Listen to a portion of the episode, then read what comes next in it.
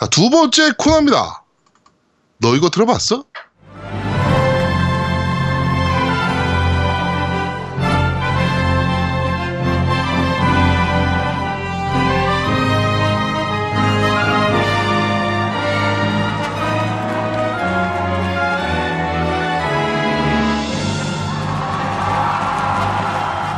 자, 게임 OST를 소개해드리는 너 이거 들어봤어 코너입니다. 오늘은 open world 특집입니다. 네, open world 게임 특집입니다. 그래가지고 첫 번째로 준비한 음악은 바로 지금 듣고 계시는 젤다의 전설 OST 오케스트라 버전입니다.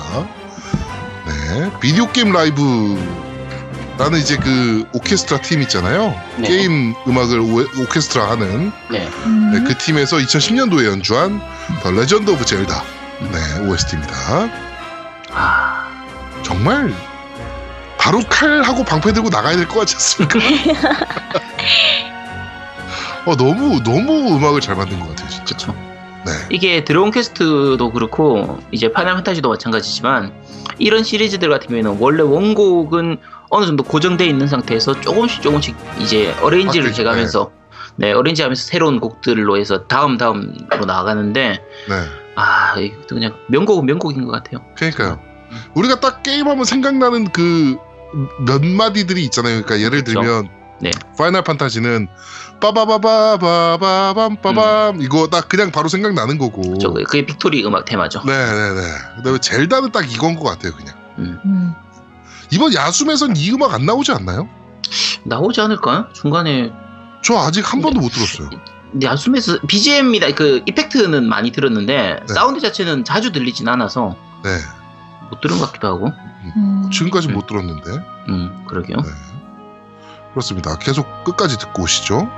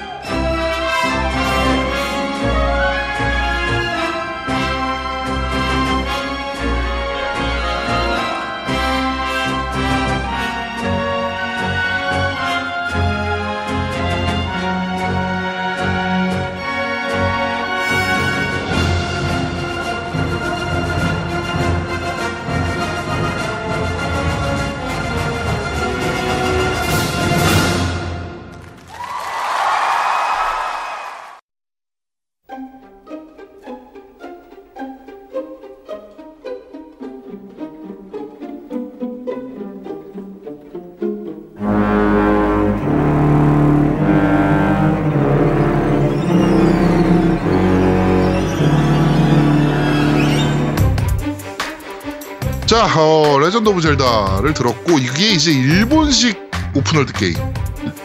의 어, OST였다면 이번에는 전형적인 서양식 open world 게임 어, GTA 4의 어, 오프닝 곡입니다. Soviet Connection. 이거는 약간 그 게임 자체가 이제 범죄자들 얘기잖아요. 그렇죠. 네, 그러다 보니까 뭐라 그럴까요? 지금 딱 그 분위기 자체는 음산하고 약간 그 음침하고 뭐 약간 네. 이런 느낌이에요. 음. 네, 저는 굉장히 이게 게임은 사실 GTA 4가 그렇게 재밌진 않았거든요. 저는. 아 그래요?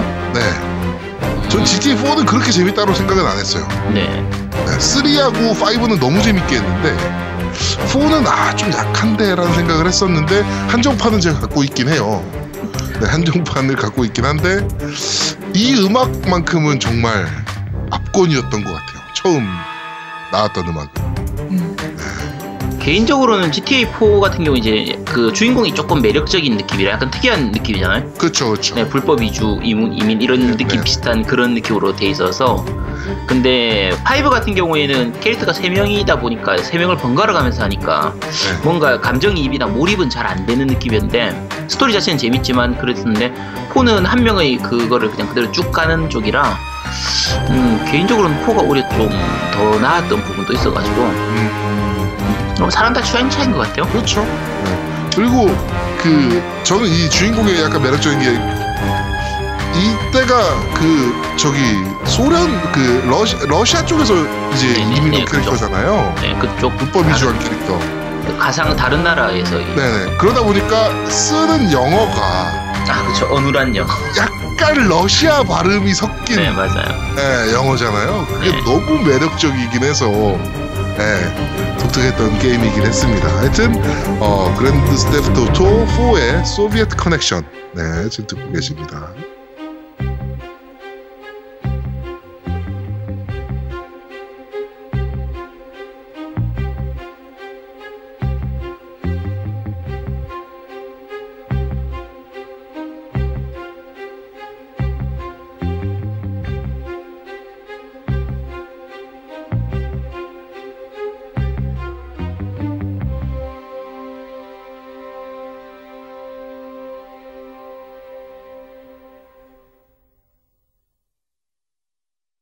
자, open world 특집으로 준비한 오늘 너 이거 들어봤어 코너였습니다. 첫 번째 곡은 젤다의 전설 OST 오케스트라 버전이었고요. 두 번째는 GTA4의 Soviet Connection 오프닝 곡이었습니다.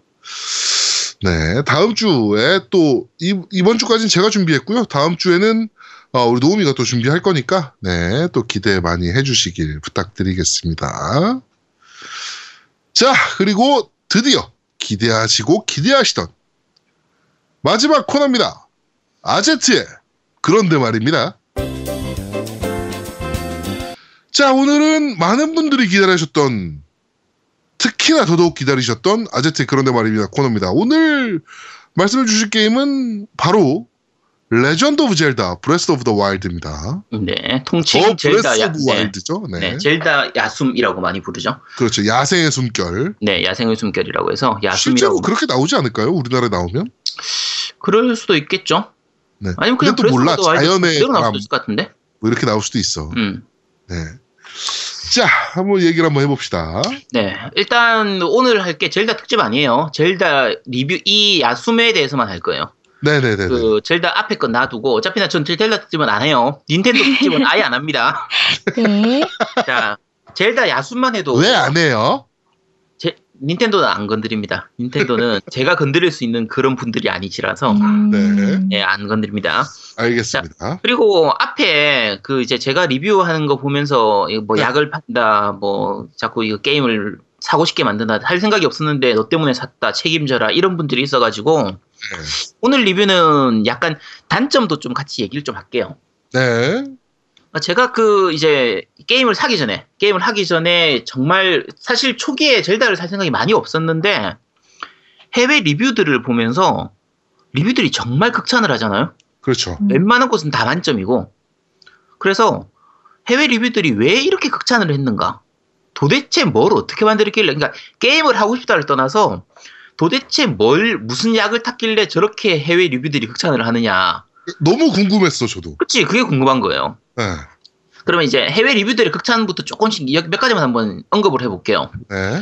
Metro에서 얘기한 게 역대 최고의 Zelda 게임이자 역대 최고의 비디오 게임 야, 이건 최고의 극찬 아닙니까, 진짜? 그러니까 아, 역대 최고의 비디오 게임 역사 전체적으로 네. 자, Kotaku에서 얘기한 게, open world의 완전체.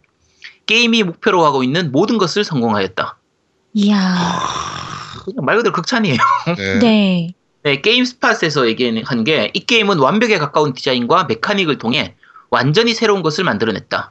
뭐 그러면서 세부적으로 아름답고 낭만적인 open world, 음. 다양한 난이도 있는 퍼즐, 바보 같아 보이지만 매력적인 NPC, 세계의 많은 부분을 강조하는 섬세한 사운드 트랙, 도전적인 전투 시스템, 기본적인 탐험을 보람있게 만드는 생존 역학, main quest를 뛰어넘는 풍부한 신, 신비한 탐험이 도- 존재.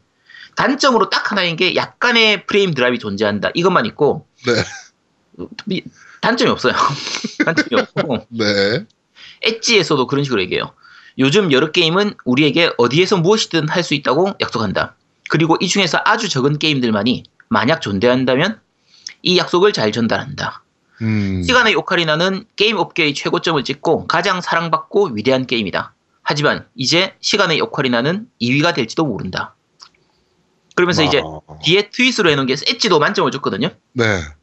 그리고 이제 나중에 사람들이 이제 Edge가 만점을 주다니. Edge가 사실 되게 짠 편이기 때문에. 엄청 짠 편이죠 음. 리뷰 네, 줄 엄청 때. 짠 편인데 Edge가 만점을 줬다니라고 하니까 사람들이 이제 그 약간 놀라는 표- 그, 내, 그 반응이 있었으니까 그거에 네. 대해서 tweet을 했던 게 사람들이 Zelda Breath of the Wild에게 Edge가 10점을 줬다는 것에 대해서 놀라고 있다. 하지만 당신이 플레이 해보면 놀라지 않을 것이다. 음. 이- 야 이거 10점 줄 수밖에 없어. 뭐 이런 반응. 예, 지금 얘들이 다 10점 준 애들이에요. 네. 페미통에서도 이제 일본 쪽 페미통에서도 페미통이 이제 그 조조의 기묘한 모험 때문에 욕을 많이 먹고 있긴 하지만 네. 거기서도 표현한 게 이제 밝은 터치로 그려진 환상적인 세계가 매력적. 광대한 높낮이 차이가 존재하는 필드는 탐험의 기쁨으로 가득 차 있고 구석구석까지 둘러보고 싶어진다. 적이나 동물이 정말 이곳에 살아있는 느낌을 AI와 연출을 통해서 훌륭하게 표현하고 있다. 이런 식으로 표현하고 있어요. 네. 그러니까 얘네들 말고도 리뷰들이 다 극찬이에요. 거의 그러니까- 극찬이죠. 거의 네, 정말 거의 극찬. 90 99.8%가 극찬. 99.8%까지 이야. 나온 거 진짜 가끔 한 두세 개 정도 어그럽거는 리뷰들이 있는데 네. 6점 준 것도 있었고. 네, 6점 준 것도 있는데 얘들 보면 그냥 6점은 줬는데 욕을 할 거리가 없어서 왜 6점을 줬는지 논리적으로 얘기를 못해. 아. 그냥 나 얘 싫어. 얘 최악, 최악의 젤다야. 이러면서 그냥 음.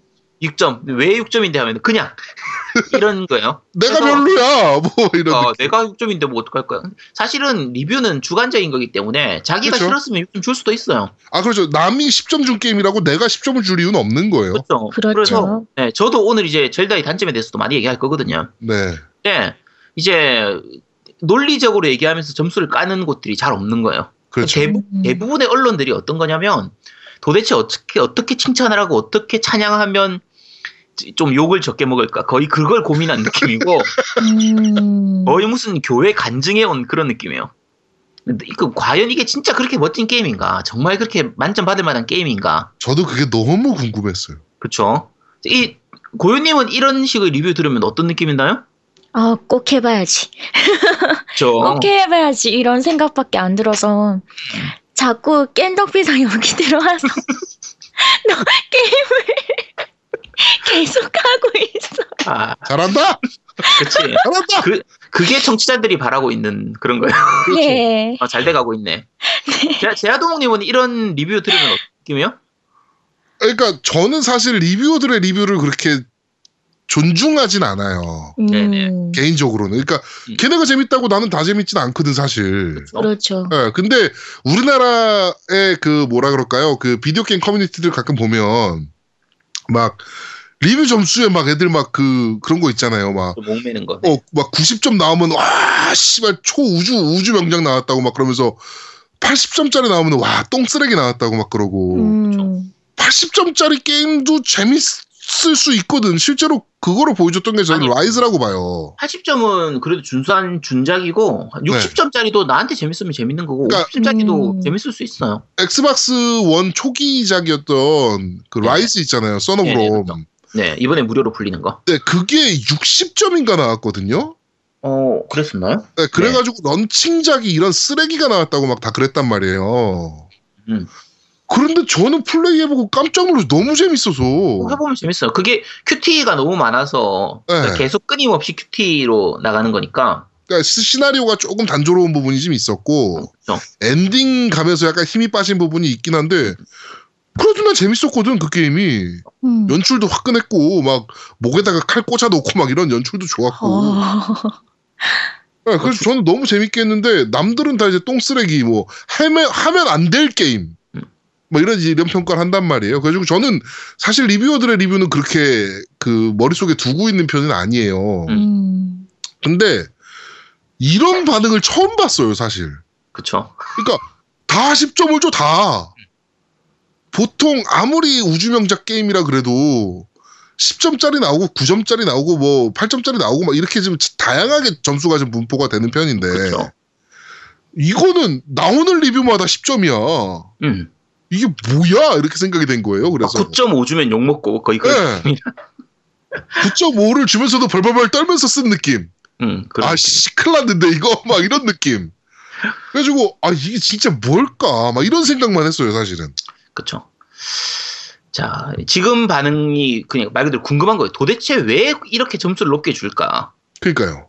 자, 그럼 이제 게임 특징을 한번 좀 얘기를 해볼게요. 이 Zelda의 특징을 좀 얘기를 해볼게요. 네. 네. 그, 아까 리, 그 리뷰대에서 많이 얘기하는 게 open world 얘기는 항상 나오거든요. 그렇죠. 완전한 open world예요. 이 Zelda는. 네. 음. 게임 시작하고 나서 tutorial 부분에 초반에 이제 극초반 진행을 하고 나서는 그 외에는 뭐든지 자유예요. 그러니까 초반에 이제 뭐 몇 가지 skill을 얻고 이런 부분들이 필요하기 때문에 네. 그런 부분들 진행하는 약 1시간, 1시간 반? 뭐 길어, 길어봐야 한 2시간 정도를 네. 제외하고 나면 그냥 마음껏 하고 싶은 대로 하면 돼요. sub quest를 해도 되고 안 해도 되고 main quest만 진행해서 그냥 쭉 가도 되고 main quest도 일부는 진행을 안 해도 돼요. 네. 음. 안 해도 그냥 최종 보스 바로 잡으러 가도 되고 아니면 main quest 무시하고 그냥 sub quest만 하고 돌아다녀도 되고 그렇죠. 뭐, 뭐 스- main이고 sub고 다 무시하고 그냥 탑이나 사원만 찾아다녀도 돼요.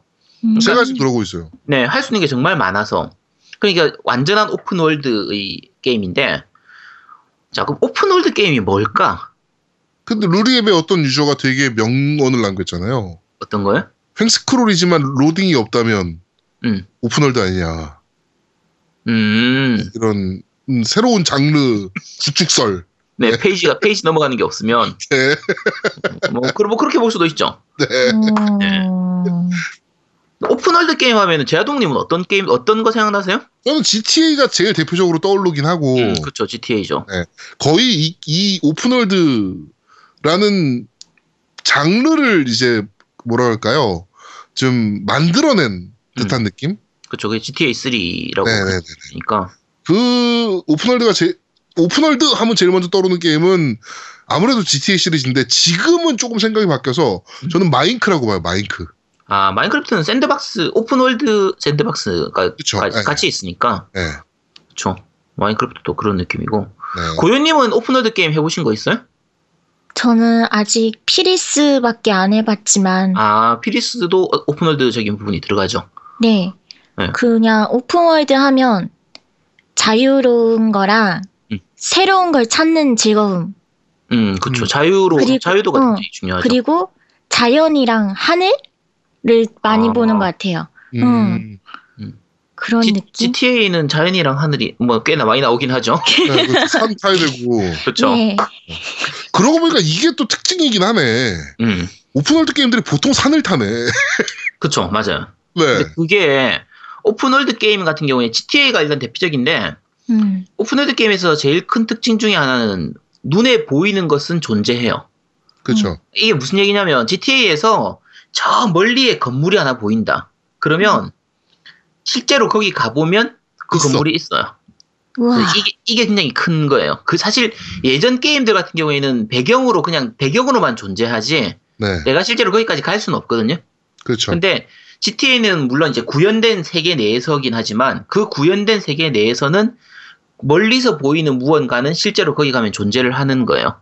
음. 그러면 거기까지 가는 방법이 뭐 걸어서 갈 수도 있고 차를 타고 갈 수도 있고 비행기를 타고 갈 수도 있고 수영을 해서 갈 수도 있고 오토바이 그쵸. 타고 갈 수도 있고 뭐 말을 타고 가든지 이게 다 가능한 그런 부분들 그러니까 그런 자유도를 주는 부분들이 결국은 open world 게임의 그큰 특징이거든요. 네. 네. 자, 근데 그러니까 일반적인 액션 게임들 같은 경우에는 뭐 예를 들면 데빌, 데빌 메이 크라이를 본다라고 하면 보이는 곳에 건물도 있고 하늘도 있고 아까 얘기한 것 물도 있고 자연도 있지만 내가 정해진 곳 외에는 갈 수가 없어요.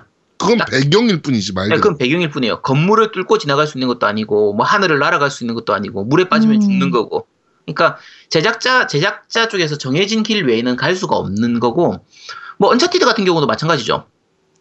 언차티드 같은 경우에도 딱 그러니까 자- 오픈을 그러니까 여러 가지 루트가 있긴 해요. 가는 목적지까지 가는 길이 뭐 네. 두세 개 가지가 있긴 하지만 결국은 그게 다 제작자가 준비해 둔 길을 골라가는 것뿐이지. 패턴 플레이죠 패턴 플레이. 네, 패턴으로 가는 거지 못 갈 만한 곳을 기어 올라가서 이렇게 가지는 못한다는 거예요.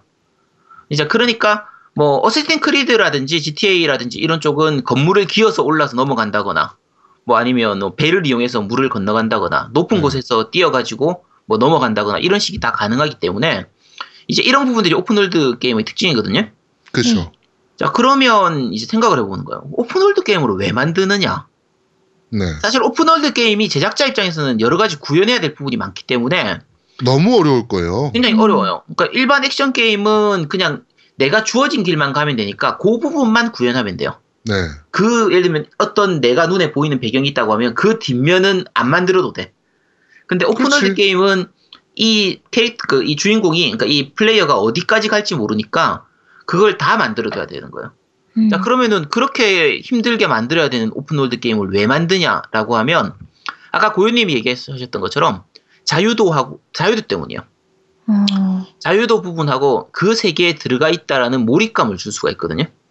음. 그럼 내가 진짜 그 곳에 자- 고- 존재하는 것처럼 내가 그곳에 가 있는 것처럼 느낄 수가 있게 만들어 주는 음. 거기 때문에 어, 예를 들면 아까 얘기한 것처럼 어떤 곳에 가야 된다. 그게 목표라고 하면 언차티드라든지 데빌 메이 크라이는 그냥 정해진 길을 따라 쭉 가는 건데 뭐 어쌔신 크리드나 뭐 GTA라든지 지금 젤다 같은 경우에도 저기 보이는 그 건물이 있다라고 하면 거기에 어떻게 갈 것인지는 게이머한테 맡겨두는 거예요.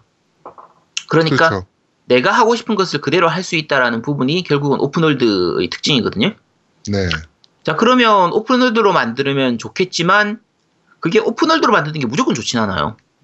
그러니까 방금 얘기했던 언차티드라든지 라스트 오브 어스 같은 경우에는 명작으로 꼽히지만 open world는 아니거든요. 그렇죠. 음. 그러면 이런 게임들 같은 경우에 스토리 진행도 중요하고 약간 스피디한 전투나 이런 것들도 중요한데 open world로 만들어버리면 괜히 쓸데없이 헤매고 돌아다니느라고 오히려 스토리를 즐기는 데는 방해가 될 수도 있어요. 그리고 좀 유저가 스트레스를 받을 수도 있어. 그렇죠. 그렇죠. 오히려 그게 되기 때문에 스트레스 받을 수 음. 있고 게임성은 더 떨어질 수도 있는 거고. 네.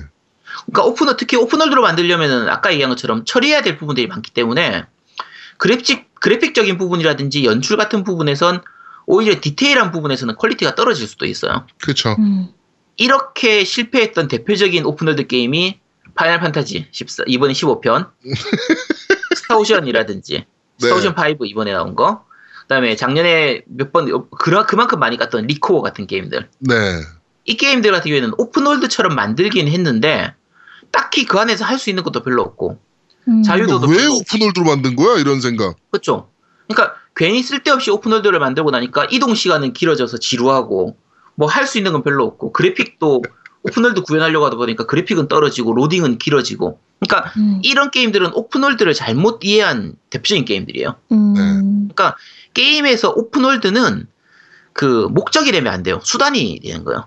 그러니까 open world를 만드는 게 목적이 아니고 open world를 만들어서 그 안에서 게이머가 뭘 체험할 수 있게 하느냐 그게 목적이 돼야 되거든요. 그렇죠. 그러니까 최근에 지난주에 이제 리뷰했던 호라이즌 같은 경우에는 오히려 그 open world를 약간 제한을 둔 open world를 만드는 걸로 통해서 그래픽이라든지 게임성을 더 잘 조율을 했거든요. 그러니까 그러니까 잘 지- 섞은 거죠. 그렇죠. 잘 섞은 거예요. 그러니까 네. 적당한 정도의 수준의 자기들의 게임성을 진행하는 생각의 그 부분에 따라서 적당한 그 한정된 부분까지만 open world를 만든 거라서 네. 음. 오히려 그러니까 open world가 부족해서 이제 호라이즌을 욕하는 사람도 있겠지만 자기들 능력 안에서 하에서는 그냥 open world를 제한적으로 만들어서 잘 만든 게임에 들어가는 거예요. 호라이즌 같은 경우에는 네네네. 지금까지 나왔던 호- 그 open world 게임의 교과서라고 할 만한 건 이제 오블리비언, 그러니까 엘더 스크롤 4 스카이림. 오블리비언, 네, 그나 5 스카이림이라든지 네. 뭐 GTA 4, GTA 5 이런 게임들이고 이제부터는 젤다가 추가될 거예요. open world 게임의 교과서는 네. 생각해 보면 젤다가 시간의 오카리나부터 이미 open world였어요. 그렇죠. 네, 생각해 그 당시에는 open world나 이런 얘기 표현이 많이 없었으니까 그냥 그런가 보다 했는데 지금 생각해 보면 그 시간의 오카리나도 그 시절의 그 기술력으로는 나름대로 잘 만든 open world 게임이었거든요. 네. 음. 그러니까 어 젤다가 지금 이번에 야숨을 생각하면서 사람들이 야 닌텐도에서 open world를 만드니까 이렇게 되는구나 싶은데 open world를 이미 만들어 온 기술력이 있는 회사인 거예요. 만들어 본 경험이 있었고 노하우가 있었던 거니까 네. 뭐 갑자기 툭 튀어나온 그런 open world 게임이 아니라는 거죠. 자 일단 저 같은 경우에는 개인적으로는 엘드 스크롤이나 GTA 같은 경우에는 그 지난주에 설명한 것처럼 주입식 교육의 영향으로 정작 게임을 하면 뭘 해야 될지 잘 몰라서 충분히 즐기질 못했어요. 음. 근데 젤다의 경우에는 그냥 알아서 하면 돼요. 젤다는 정말 완벽해요. 그러니까 젤다에서 실제로 할 수 있는 동작은 뭐 그렇게까지 많진 않아요. 그러니까 이상한 동작을 할 수 있는 건 아니고 이제 나중에 얻게 되는 스킬 같은 걸 포함하면 뭐 일단 걷는 거, 달리는 거, 쪼그리는 거, 뭐 점프하는 거. 점프도 높게는 점프 못해요. 나중에 뒤에 가면 높은 점프를 얻긴 하는데 네. 음. 점프도 처음에 높게는 못하고 벽에 매달리는 거, 뭐 그다음에 낙하산 타는 거, 뭐 스노보드 타는 거, 그다음 물건을 들고 던지고, 그다음 무기로 무기나 물건으로 공격하는 거, 뭐 방패로 막는 거, 활 쏘는 거 이런 거거든요. 그러면- 몇 개 안 돼요. 그렇게 많진 않아요. 다른 게임들에서도 이 정도는 구현하는 것들이 많아요. 네. 많고, 그다음 에 나머지 스킬들 특수한 스킬들로 하면은 뭐 자석의 힘을 이용해서 철로 된 물건을 움직이거나 리모컨 폭탄을 이용해서 폭탄을 터뜨린다거나 뭐 물을 얼려 가지고 얼음을 만든다거나 시간을 멈춘다거나 뭐 이런 거고 그 뭐 이제 그냥 부수적인 걸로는 뭐 요리를 하는 거라든지 말 타는 거라든지 뭐그 지난주에 설명한 것처럼 사막 물개 같은 걸 타는 이런 정도가 있는 건데 사진 이게- 찍는 거 사진 찍는 그렇죠. 사진 찍는 거 하는 거 이런 것들인데 이게 다른 게임들하고 비교했을 때 특별히 뭐 아주 많다 이렇게 볼 만한 수준은 아니거든요. 그렇죠. 음. 다른 게임들 중에서도 이 정도 구현된 것들은 많아요. 어 스카이림만 봐도 뭐 그렇죠. 많아요. 많은데 그러면 사람들이 왜 젤다를 open world 완벽하다고 하냐면 상호작용 때문이에요. 그러니까 이 방금 전에 얘기했던 그 주어진 액션의 범위 내에서는 우리가 생각하고 있는 대부분의 상황에서 사물하고 그 이제 게임상에서 등장하는 그 object들 사물하고 상호작용을 할 수가 있어요. 했을 때 음. 반응을 보이는 거예요. 그 그러니까 상대가. interactive한 거죠. 그쵸. 유저의 액션의 피드백을 보여주는 거예요. 음, 확실한 어떤 것들이든. 아, 지난주에 얘기했을 때 강을 건너갈 때 뭐 배를 타고 건널 수도 있고 수영을 해서 건널 수도 있고 뭐 하늘을 날아갈 수도 있고 했는데 뭐 예를 들면 나무를 베어 가지고 옮긴 다음에 징검다리 같은 걸 만들어서 건너갈 수도 있고요. 오. 풍선을 이용해서 기구를 이제 이용해서 뭐 건너갈 수도 있고. 네. 그러니까 내가 생각할 수 있으면은 그걸 그냥 하면 그게 돼요. 그러니까 음. 게임을 하면서 음. 아 이렇게 해도 될까? 하면 돼. 응, 그게 돼요. 네. 야, 그러니까 대단한 거죠, 그게. 그러니까 그 예를 들어서 이제 적을 그냥 공격한다고 할 때 내가 칼로 그냥 공격할 수도 있잖아요. 네. 근데 옆에 모닥불이 있으면 음. 모닥불에다가 무기를 이렇게 흔들어 가지고 불을 붙인 다음에 공격을 하면 돼요. 그러면 이제 불검이 되니까 공격력이 더 높아지게 되는 거예요. 그렇죠. 음. 근데 대신에 칼을 불에 그렇게 찢었으니까 무기의 내구도는 빨리 떨어지는 거예요. 음. 아. 그리고 그런 식으로 이제 공격을 하면 예를 들면 이제 그 새라든지 여우, 뭐 늑대, 사슴 이렇게 동물들을 사냥을 할 수가 있는데 사냥해서 이제 음식을 먹을 수가 있거든요. 그 고기를 얻을 수가 있는데 예를 들면 아까 불이 붙은 무기로 공격하거나 이렇게 흔들면 구운 고기가 나오는 거예요. 어. 불 속성이 있는 무기로 공격한다든지 이러면 구운 고기가 나오고 얼음 속성이 있는 무기로 공격을 하다 해서 그 고기를 얻으면 언고기가 나오고. 냉동 고기가 나오고 어. 뭐 그런 식이에요. 저는 되게 재밌었던 게 그 몬스터들이 모여 있는 곳을 가면 네, 가끔 이렇게 나무 막대에다가 생선을 꽂아서 굽고 있는 몬스터들이 있어요. 어 맞아요. 네. 자기네들이 먹으려고. 네. 근데 제가 뭔가 실수를 해서 거기를 폭발을 시켰더니 음. 그 고기들이 타서 없어졌더라고. 음, 그렇게 돼요. 그러니까 음. 그런 반응들이 그러니까 이게 방금 지금 얘기하는 것처럼 그런 게 야, 그게 뭐가 중요해? 라고 생각할 수도 있어요. 아, 그냥 그렇게 만들어 놓으면 되지. 그게 왜 중요해? 라고 생각할 수 있는데, 이런 사소한 것들이 모여서 몰입감을 주는 거예요. 그쵸? 내가 진짜 저곳에 있는 듯한, 내가 실제로 저 링크가, 그러니까, 아, 젤다 시리즈의 주인공은 젤다가 아니라 링크예요. 자, 초록색 옷 입은 링크입니다. 네, 이 제가 미리 말씀드릴게요. 초록색 옷 입은 그 주인공 남자애는 링크고, 젤다는 공주의 이름이에요. 네. 아, 저, 저는 솔직히 그 뭐지? 깬더비상 거기 댓글 보고 알았어요. 저도 솔직히 몰랐거든요. 네. 어, 근데 이게 올라가지고. 네. 네. 이게, 이게 계속 아는 게이머들 중에서도 가끔 헷갈려요. 아, 그러니까 저도 가끔 얘기하다가 야 그 젤다가 칼 들고 이렇게 그렇게 나와요. 그래서 드립을 정말 많이 치죠. 초록색 음. 옷 입은 애가 입은 옷 입은 애가 젤다지 이러면서 많이 얘기를 하는데 음. 보통 그렇게 많이 알죠. 처음에 비디오 게임 네. 모르시는 분들은. 음. 음, 젤다의 전설이니까 뭐 젤다가 주인공인가 보다 생각을 하니까. 음, 음, 음. 자, 근데 어쨌든 방금 말씀드린 것처럼 여러 가지 그런 환경을 통해서 그러니까 인터랙티브한 걸 통해서 내가 젤다의 세계 안에 들어가 있는 그 느낌을 정말 잘 주는 거예요. 음. 그러니까 예를 들면 그 기후 변화나 날씨 변화도 있거든요. 네. 예를 들면 추운 지방도 있고 더운 지방도 있고 뜨거운 지방도 있고 그렇죠. 뭐 시간에 따라서 비가 오기도 하고 뭐 눈이 내리는 곳도 있고 이런데 뭐 비가 오면은 모닥불이 꺼지고 그러니까 모닥불을 피워놨는데 비가 오면 꺼져요. 음. 그리고 비가 오고 날씨가 어두워지고 추워지면 동물들도 좀 줄어들고 어. 적들도 그거에 맞춰서 움직이는 거예요. 음. 그러니까 그리고 이제 날씨가 추워지니까 추우면은 그 주인공인 링크도 이렇게 덜덜덜 떨면서 움직이거든요. 그 날씨가 너무 더우면 더워가지고 이렇게 더워서 헥헥대면서 걷고 이런 부분들이 보여요. 그렇죠. 음. 근데 그런 부분들이 별거 아닌 것 같은데 그 사소한 것들을 통해서 아까 말씀드린 것처럼 현실성을 훨씬 높여주는 거예요. 음. 내가 재밌는 게 저런 게 있어요. 날씨 변화에서 천둥 번개 치는 날이 있어요. 네네. 음. 천둥번개 치는 날이 이제 가끔 이제 오는데 제가 쇠로 된 무기를 들고 다니잖아요. 음. 그럼 제가 벼락을 맞아 죽어요. 아, 내가 그걸로 몇 번 죽고 나서 도대체 내가 왜 죽는지를 몰랐거든요. 나중에 알겠어, 나중에. 이렇게 번쩍번쩍번쩍 내 주변에 네. 번쩍번쩍번쩍하고 아. 이펙트가 터져요. 그러다가 그렇죠. 꽝 하고 벼- 벼락이 쳐요 저한테. 야. 그 재밌는 거는 그 철로 된 무기를 들고 있다가 번개가 치기 직전에 적한테 던지면 적이 번개 맞, 맞아요. 그러니까 그러, 그러니까 거기서 이제 적을 죽일 수 있는 방법이 또 하나 나오는 거야. 그치. 그러니까 여러 가지로 생각하는 대로 그냥 다 할 수 있는 거죠. 음. 자, 그리고 아까 기후 변화 얘기를 했었는데 예를 들면 되게 추운 지방이 있다고 쳐요. 그러면 원래는 추운 지방에 갈 때 어떻게 가야 되냐면 그 추위를 이길 수 있는 두꺼운 옷을 나중에 얻게 돼요. 네. 그러니까 추위에서 버틸 수 있는 그 옷들을 얻고 진행을 할 수도 있는데 예를 들면 몸을 따뜻하게 만들어주는 요리라든지 음식 같은 게 있거든요. 그럼 그렇죠. 그런 걸 먹어가면서 추위를 버틸 수도 있어요. 어. 고추 그러니까 그 식재료들을 얻을 수 있는데 네네. 그 중에 이제 고추가 있어요. 네네. 그거를 섞으면 흔히 이제 열이 나잖아. 음.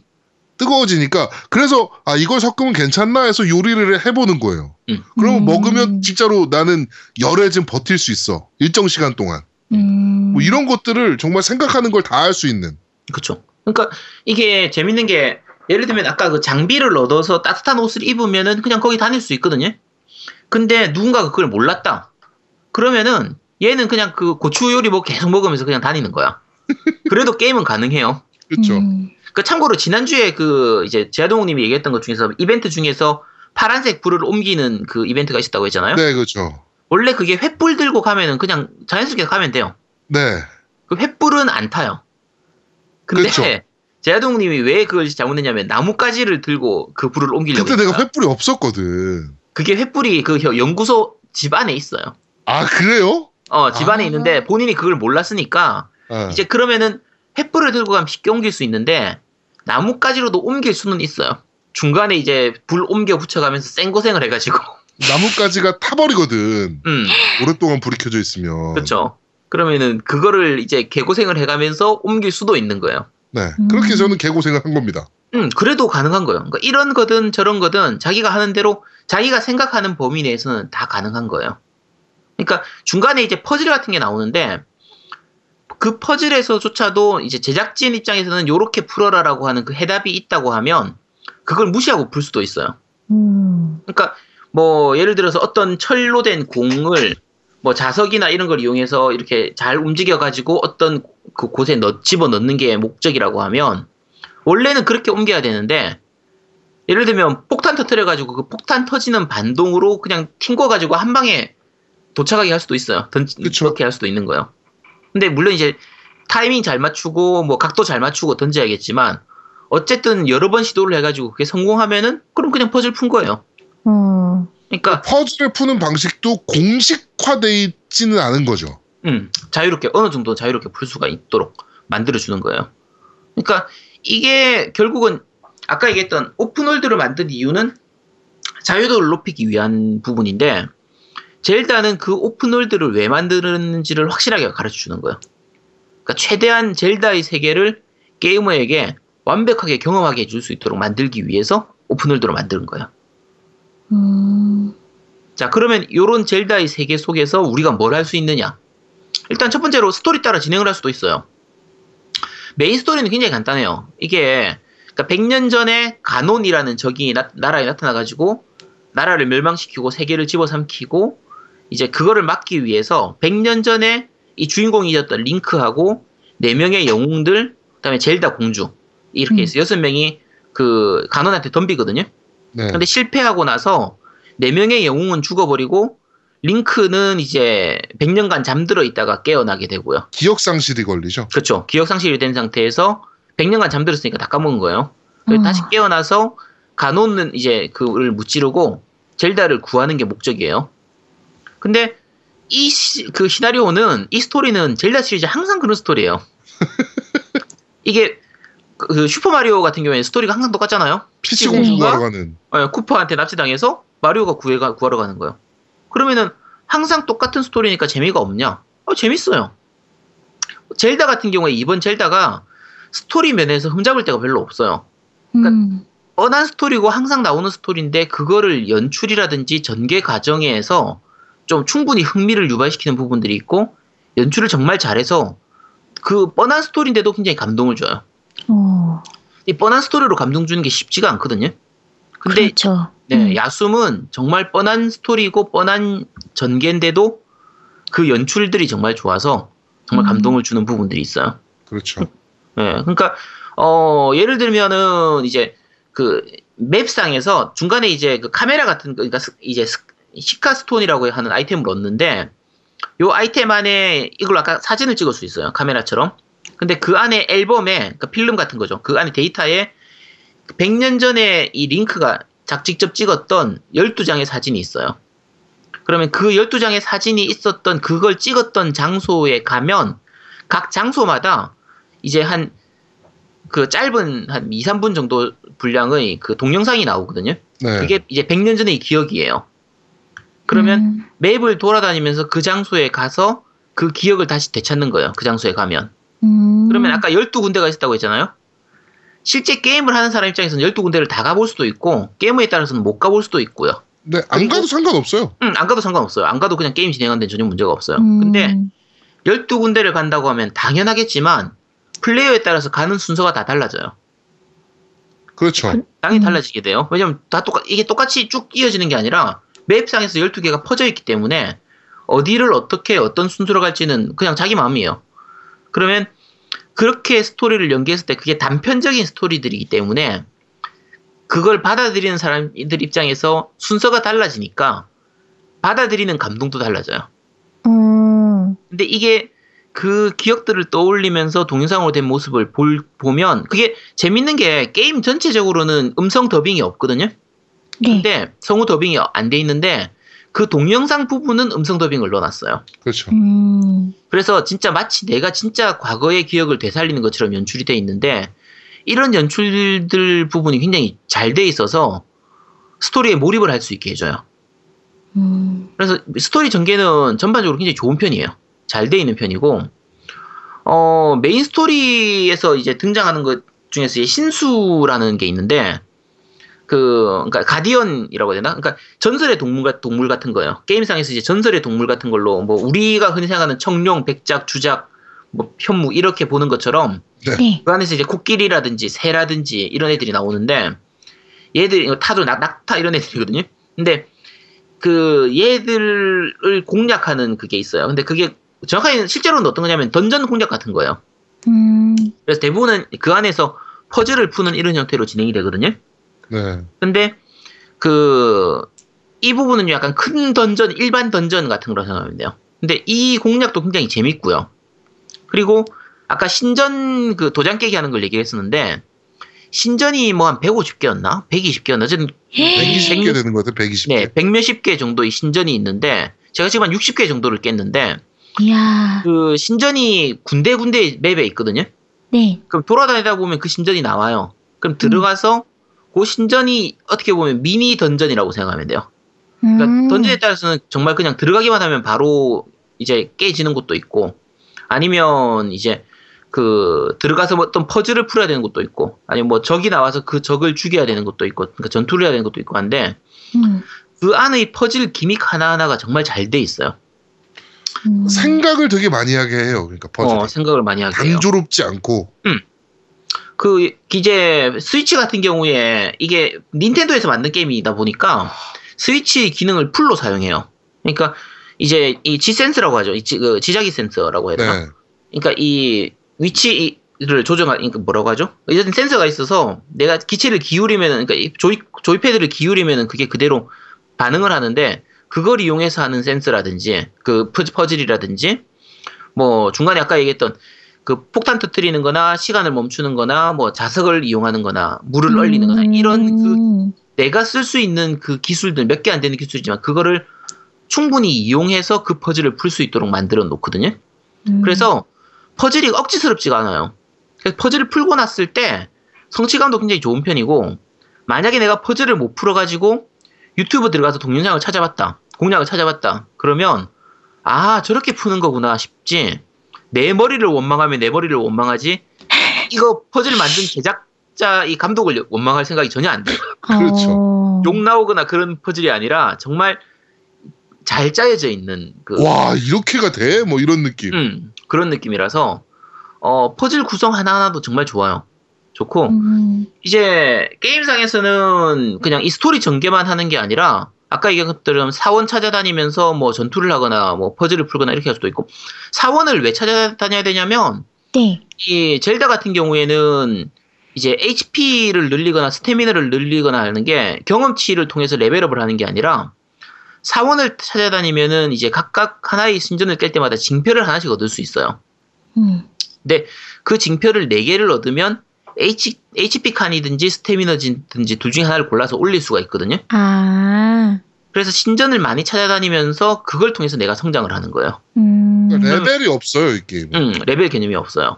그래서 뭐 HP가 올라가면 아무래도 전투에 유리해지는 거고 스태미너가 올라가면 이제 나의 행동 반경이 늘어나요. 음. 이 스태미너가 어디 쓰냐면 예를 들면 사- 아까 산을 올- 올라탄다든지 뭐 낙하산을 타고 활공을 한다든지 뭐 수영을 한다든지 이런 동작을 할 때 이제 HP가 그러니까 스태미너가 소- 소모가 되거든요.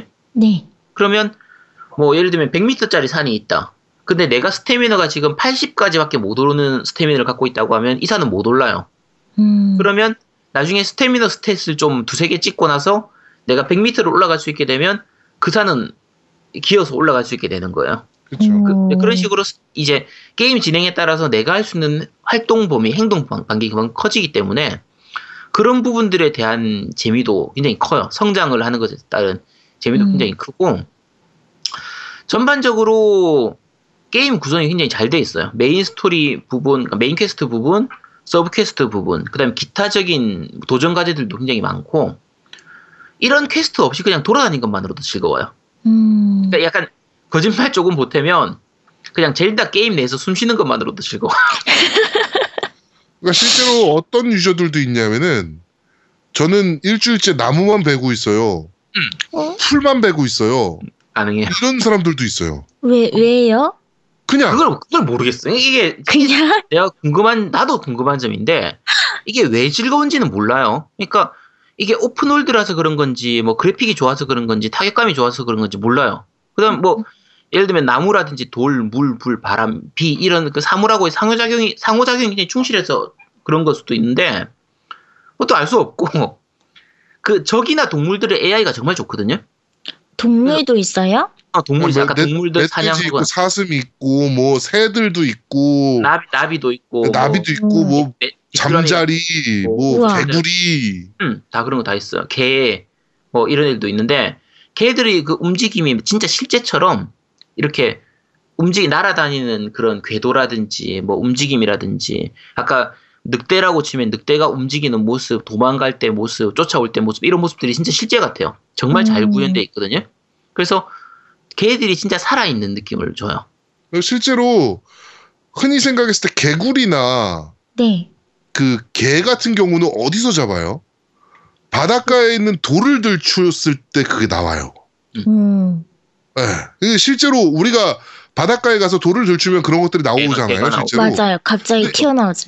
이 게임에서도 그래요. 음. 예, 예를 그렇게 들면- 구현을 해놨어. 민물에 있는 곳에서는 돌을 들추면 개구리가 나오고 바닷가에서는 돌을 들추면 개가 나오고 이런 식으로 돼 있는데 음. 그러니까 이게 아까도 몇 번이나 얘기했지만 정말 정말 사소한 거거든요. 그게 뭐가 어쨌다는 거야 싶을 만큼 사소한 건데 그 사소한 것들이 모여서 내가 이 젤다 세계 안에서 모험을 한다는 느낌을 확실하게 주는 거예요. 음. 그렇죠, 그렇죠.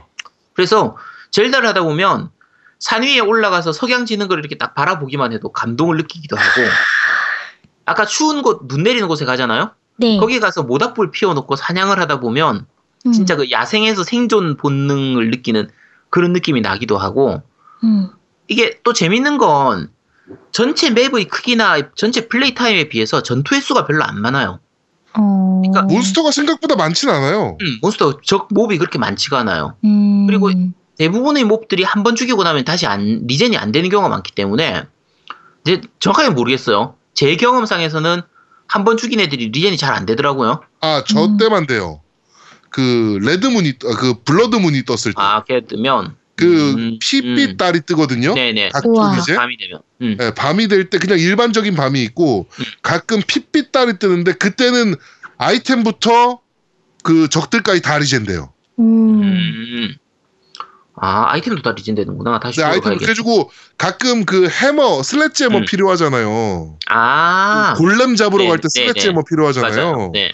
그거가 있었던 데는 그, 그 blood moon이 뜬 다음에 가면 그 sledge hammer가 있어요. 음, 음. 그걸 가야겠네요. 네. 네, 좋은 정보 감사합니다. 네. 네. 근데 이게 전투 횟수가 작다 보니까 그리고 어차피 전투를 통해서 얻을 수 있는 게 그렇게 많지가 않아요. 아까 음. 얘기한 것처럼 전투에서 적을 죽였다고 해서 경험치를 얻고 level up하고 이런 게 아니기 때문에 네. 그냥 쓸데없이 전투하느라고 흐름이 끊기질 않아서 오히려 모험에 더 집중을 할 수가 있어요. 음. 근데 이제 전투가 많지 않다고 했는데 그럼 전투가 재미없냐? 아니에요. 정말 재밌어요.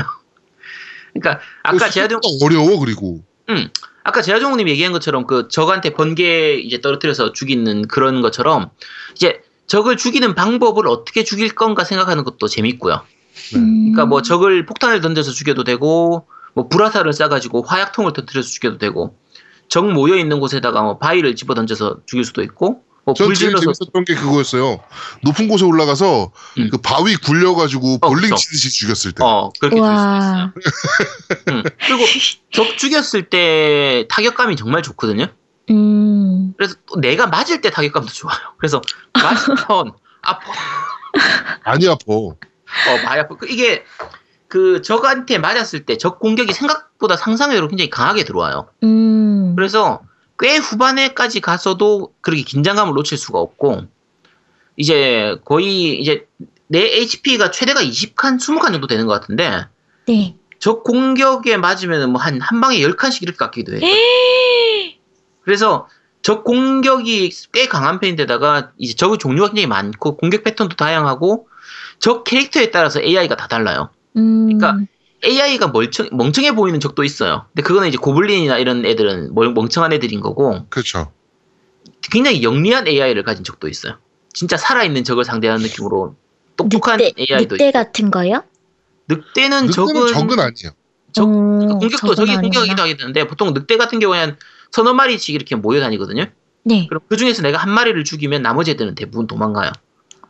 음. 뭐 그런 대강 그런 식으로 되는 거고 그 되게 재밌는 게 가끔 이제 막 그 풀숲 같은 데 돌아다니다 보면 음. 그, 그 고블린들이 말 타고서 음. 동물 잡으러 다녀요. 어 그런 것도 볼수 어, 있어. 요 멧돼지를 막 잡으러 가. 음. 그러면 나는 이제 거기 숨어 있다가 어, 잡, 걔네 잡고 멧돼지 잡고. 음. 이렇게 하고. 음, 그리고 이게 그 무기 시스템이 좀 재밌는데 활이나 방패는 좀 그나마 나은데 검이나 이 창, 망치 이런 무기 있잖아요. 네. 이런 타격계 무기들은 내구도가 진짜 약해요. 음. 그래서 몇 번만 공격하다 보면 금세 부서져 버리거든요. 네. 그럼 이제 자, 좋은 무기를 주었는데 금방 부서지니까 이게 아깝고 뭐 답답하냐 하면 반대예요 오히려. 이게 무기가 부서질 때 그 연출이 되게 굉장히 좋거든요. 이렇게 화려하게 이렇게 챙 팍 하면서 네, 터지죠. 팍 하면서 깨지면서 그 공격은 데미지가 더 높게 들어가요. 음. 오. 그래서 오히려 시원시원한 느낌이 더 강, 좋고 좋은 무기가 있다고 하면 내가 좀 아껴야 되잖아요. 네. 뭐 불검, 뭐 얼음검 이런 게 있으면 내가 아껴야 되니까 적이 쓰던 무기를 주워 가지고 그때 그때 바로 사용해야 돼요. 아. 이제 그러다 보니까 게임 내에서 등장하는 거의 대부분의 무기를 다 사용할 수밖에 없어요. 음. 이게 무기 인, 인벤창도 그렇게 크, 많지가 않거든요. 게임 진행하면서 이제 인벤창 inventory가 좀 늘어나긴 하는데 네. 늘- 늘어나더라도 그렇게까지 많지가 않다 보니까 작아요, 작아. 네 작아서 이런저런 무기를 다 모아서 들고 다닐 수가 없고 필요한 무기만 몇 개만 좀 들고 다니고 쓰고 없어지면은 그때 그때. 네, 그때 그때 현지 조달해 가지고 바로바로 써야 돼요. 근데 음. 이게 뭐 예를 들면 해골로 된 적이 있으면은 그게 팔이 빠지거든요. 그 팔을 팔을 주워가지고 무기로 쓸 수도 있고 신기하네요. 아, 까 횃불 같은 경우에 횃불에다가 불 붙여가지고 공격할 수도 있고 음. 근데 이런 전투가 굉장히 재밌어요. 전투도 전혀 뭐 흠잡을 데가 없을 만큼 재밌고 뭐 이렇게 진행해서 예를 들면 아까 엔딩을 봤다고 하면 엔딩 보고 나서도 할 게 많아요. 어? 네. 그러니까 끝이 아니에요? 뭐 끝이 아니라 오히려 그러고 나면 이제 field boss 그 field 몹 되게 큰 몹들이 있거든요. 거대한 field 몹이 있어요. 네. 그런 걸 찾아서 도전할 때는 느낌이 어떠냐면은 옛날 완다와 거상이나 몬스터 헌터에서 보, 그 보스 잡는 느낌으로 그렇죠. 네. 그런 느낌으로 거대 보스를 여러 번 공격하는 그러니까 named 적들이 있어요. 중간에 이제 적하고 싸우다 보면은 위에 이름이 뜨는 적들이 있는데 음. 이런 적은 정말 강하거든요. 음. 그러면 각 보스에 따라서 공략법이 다 달라지고 이제 여러 번 도전하다 보면 이제 어떤 무기가 필요하고 어떤 장비가 필요하겠구나라는 걸 알 수 있게 돼요. 음. 그러면 여러 번 실패하고 나서 다시 마을에 가가지고 그 장비나 무기를 어느 정도 갖추고 다시 도전하고 한 이런 맛도 있어서 음. 엔딩 이후에도 즐길거리가 정말 많아요. 죽으면 어디서 부- 부활하나요? 죽으면 최근에 세이브, 세이브 포인트. 세이브 포인트 사기도 하고 아. 이제 어 그러니까 죽는 것 중에서도 이제 여러 가지가 있어요. 예를 들면 낙상하거나 불에 빠질 수 있는 같은 경우에는 게임 오버로 네. 되는 게 아니라 네. 방금 뛰어내린 거기서 다시 시작해요. 아. 그냥, 그냥, 그냥 HP만 에너지가 하나 줄었고. 음, HP만 음. 조금 깎이고 다시 하는 거고 HP가 그 죽을 때 초기에는 이제 잘 죽고 게임 오버가 되실지도 모르겠는데 네. 그 아이템 중에서 요정이라는 아이템이 있어요. 음. 그 카카리코라고 되게 초반에 갈 수 있는 마을에서 이제 얻을 수 있는 그 대정령 옆에 있는 거기에 요정을 주우면 내가 죽을 데미지를 받았을 때 다시 되살아날 수 있어요. 오. 대신에 요정이 보이면 무조건 잡아놔야 돼요. 이제 요정을 무조건 잡아놔야 되고 근데 요정을 거기서 계속 리필할 수 있기 때문에 요정은 음. 거의 그냥 계속 얻을 수 있어요. 계속 얻을 수 있고 대신에 요정은 4개, 4개인가 이상은 못 얻어요. 그래서 음. 내가 요정이 네, 3개인가 4개인가 어쨌든 4개를 들, 가지고 있는 상태에서 그곳에 가면은 더 이상 요정이 안 나타나고 나중에 요정을 한 두세 개 쓰고 나서 요정이 좀 약간 다시 떨어졌을 때 리필을 하러 가면 요정이 다시 있거든요. 그래서 음. 요정을 얻고 나중에 스토리를 진행하다 보면 이제 미파라고 하는 그 이제 영웅 예전 영웅의 그 힘을 얻을 수 있는 그게 있는데 음. 신수 중에서 코끼리처럼 생긴 그 신수를 죽이고 네. 나면 내가 죽었을 때 한 번 다시 살려줘요. 그게 이제 그, 그 음. 게이지가 차는 그게 있어서 어쨌든 죽었을 때 다시 되살려주는 그런 부분들이 많이 있어서 생각만큼 게임 오버를 많이 당하진 않아요. 어, 오히려 음. 중반 넘어가고 나면 그 네. 게임 오버는 초반은 많이 죽어요. 초반에 많이 죽어요. 초반에 많이 죽는데 뭐 그 꽤 가까운 곳에서 다시 살아날 수 있으니까 그렇죠. 늪에 빠져 죽기도 하고. 그렇죠. 그런 부분들이 있고 아 계속 너무 자꾸 칭찬만 하니까 한 몇- 어, 한참 동안 한 4, 50분 동안 거의 열심히 빤 것 같은데 네. 사람들이 또 욕하겠죠? 안 좋은 거. 네, 약 팔고 있다고 욕할 거예요. 네. 자 그럼 이제 제가 지금부터 단점을 좀 얘기하겠습니다. 야 기대돼요. 네, 이게 그 청취자분들이 빨리 리뷰하라고 그 댓글 마 지난주에도 댓글 많이 달아주셨는데 네. 그 다- 장점은 금방 알 수 있는데 단점은 오래 즐겨봐야 알 수가 있어요. 어. 그래서 그렇죠. 제가 초- 최대한 오래 즐겨본 후에 리뷰하겠다고 한 것도 단점을 확실하게 알고 제가 말씀을 드리려고 하는 거고 네. 남들이 다 예라고 해도 우리는 아니오라고 할 수 있어야 되지 않겠어요? 오, 멋있네요. 그래서 자, 단점을 얘기하겠습니다. 네. 단점이 생각보다 많아요. 한 다섯 가지 정도 되더라고요. 우와. 예, 일단 첫 번째로 그래픽. 아 그래픽. 자, 요거는 저는 한 2주 정도 플레이를 하면서 그래픽이 안 좋다는 느낌을 전혀 못, 받, 못 받았는데, 음. 그 루리웹에서 보면 사람들이 많이 얘기해요. 아 이게 플포로 플포 프로로 나왔으면 얼마나 그래픽이 좋았겠냐고. 음. 이게 성, 성능이 떨어지는 스위치로 만들어도 이 정도로 만들어 주는데 플포 프로로 만들었으면 얼마나 좋았겠어요. 음. 이게 스위치로 만들어서 이제 뭐 들고 다니면서 게임할 수도 있고 뭐 큰 화면으로 하고 싶으면 큰 화면으로 하고 들고 다니면서 휴대용으로 하고 싶으면 휴대용을 할수 있고 이런 장점들이 있긴 한데 뭐 그래도 플포 프로로 만들었으면 더 좋았을 것 같, 같지 않아요? 그쵸? 네. 그쵸. 훨씬 성능이 좋으니까. 네. 그러니까 이 스위치로 나오니까 군데군데 이제 드라, 그 아까 다른 리뷰에서도 해외 리뷰에서도 그 얘기를 해요. frame drop이 좀 있거든요. 그렇죠. 그리고 멀리 보이는 건물이나 이런 것들이 몹들이 좀 자글자글하게 이렇게 약간 계단 현상처럼 이렇게 보이는 부분들이 좀 있어요. 아, 이게 내가 게임 하면서 느끼면 전혀 안 거슬려요. 1만큼도 신경이 안 쓰이는데 음. 그래도 플포 프로로 나왔으면 더 좋았을 거 아니에요. 그죠? 그러니까 이게 막상 게임을 할 때 그 젤다 세상을 표현하는 데는 이 스위치로도 충분해요. 그렇죠. 음. 충분한데 플포 프로로 나왔으면 더 좋았을 거 아니에요. 그쵸? 네. 그렇죠. 그러니까 이게 일단 그래픽이 단점이에요. 그래픽이. 네. 아우 되게 크다 단점이. 그쵸? 단점이 좀 커요. 네. 자, 두 번째 단점은 이게 open world잖아요. 네. 네. open world에서 할 게 너무 많아가지고 집중이 안 돼요. 음. 음. 이게 게임을 하다 보면 main quest에 집중해가지고 빨리 좀 끝을 내도록 해줘야 되는데 할 수 있는 게 너무 많아가지고 음. main quest에 집중이 안 돼요. 이게 main quest 하려고 스토리 진행하려고 한참 하다가 어느 순간 보면 내가 두 시간 동안 사냥만 하고 있어. 음, 다른 거 하고 있어. 딴 거 하고 있어. 딴짓 하고 있고 갑자기 막 요리를 30분 동안 하고 있고. 근데 그게 이상하질 않아. 그러니까 단점인 듯 아닌 듯. 음, 그러니까 내가 지금 아까 말씀드렸지만 지금 최근에 3시 이전에 잠을 자본 적이 거의 없어요. 음. 계속 젤다 하면서 어느 순간 보면 4시 돼 있고 4시 반 돼 있고 이래가지고 네. 그래서 지금 정말 졸음으로 미칠 것 같은데 수면 부족으로 네. 그렇게 2주 동안 했음에도 불구하고 아직까지 main quest를 반도 못했어요. 네. 중간중간에 뭐 사냥하느라 뭐 요리하느라 뭐 눈산 가가지고 스노우보드 한 30분 동안 타기도 하고 뭐 사원 찾아다니기도 하고 이러는데 main quest에 집중을 할 수 있게 해줘야 될 거 아니에요. 그죠? 그러니까 이게 대강 이제 내가 게임 플레이한 시간이 한 100시간 되는 것 같아. 이게 그 게임 내에서 플레이 시간을 볼 수가 없어요. 표시가 안 되거든요. 네. 맞아요. 네. 근데 한 100시간은 되는 것 같은데 작게 잡아도 한 80시간은 돼요. 근데 한 이 정도 했으면 엔딩 볼 수 있게 해줘야지. 그렇죠. 예, open world인데 자유도가 너무 높아가지고 플레이 타임이 너무 오래 걸려요. 네. 그러니까 이게 맞아요. 게다가, 예, 이게 좀 심하잖아요, 이거는. 네. 게다가 이제 나중에 지금 DLC까지 나올 예정이거든요. 그렇죠. DLC 시즌 패스가 지금 DLC가 여름에 하나, 겨울에 하나 나올 걸로 지금 DLC가 나와서 이제 시즌 패스를 팔고 있는데 이거 여름하고 겨울에 나올 DLC를 지금 시즌 패스를 팔면 어떡해요? 좀 빨리 나와야 될 거 아니야. 사람 피를 말리겠다는 거지. 그렇지. 어, 나쁜 사람들이에요, 이 사람들이. 이게 쓸데없이 오픈월드에다가 할 걸 너무 많이 만드는 데다가 DLC까지 내놓으려고 하니까 아, 좀 문제가 있는 애들이에요. 네. 에, 세 번째 단점은 이제 이거 하다 보니까 딴 게임 할 시간이 부족해요. 이게 사람이 밥만 먹고 살 수는 없잖아요. 그렇지. 이 라면도 먹고 짜장면도 먹고 냉면도 먹고 그렇죠. 빵도 먹고 해야 될 거 아니에요. 그죠? 그렇죠. 근데 이게 밥이 너무 맛있으니까 라면을 가면 라면을 먹을 때도 있어요. 가끔 라면을 먹는데 자꾸 밥 생각이 나는 거야. 짜장면을 먹어도 밥 생각이 나요. 피자를 먹어도 밥 생각이 나. 그러니까 이게 자꾸 밥 생각이 나니까 짜장면을 먹으면서도 짜장면이 맛있지가 않는 거야. 음. 내가 젤다를 하면, 하면서 젤다 시작하면서 인왕도 지금 멈췄지, 슈로데도 멈췄지, 호라이즌 저도요. 이게 슈로데에서 로봇 연출을 보면서 갑자기 젤다 생각이 나요.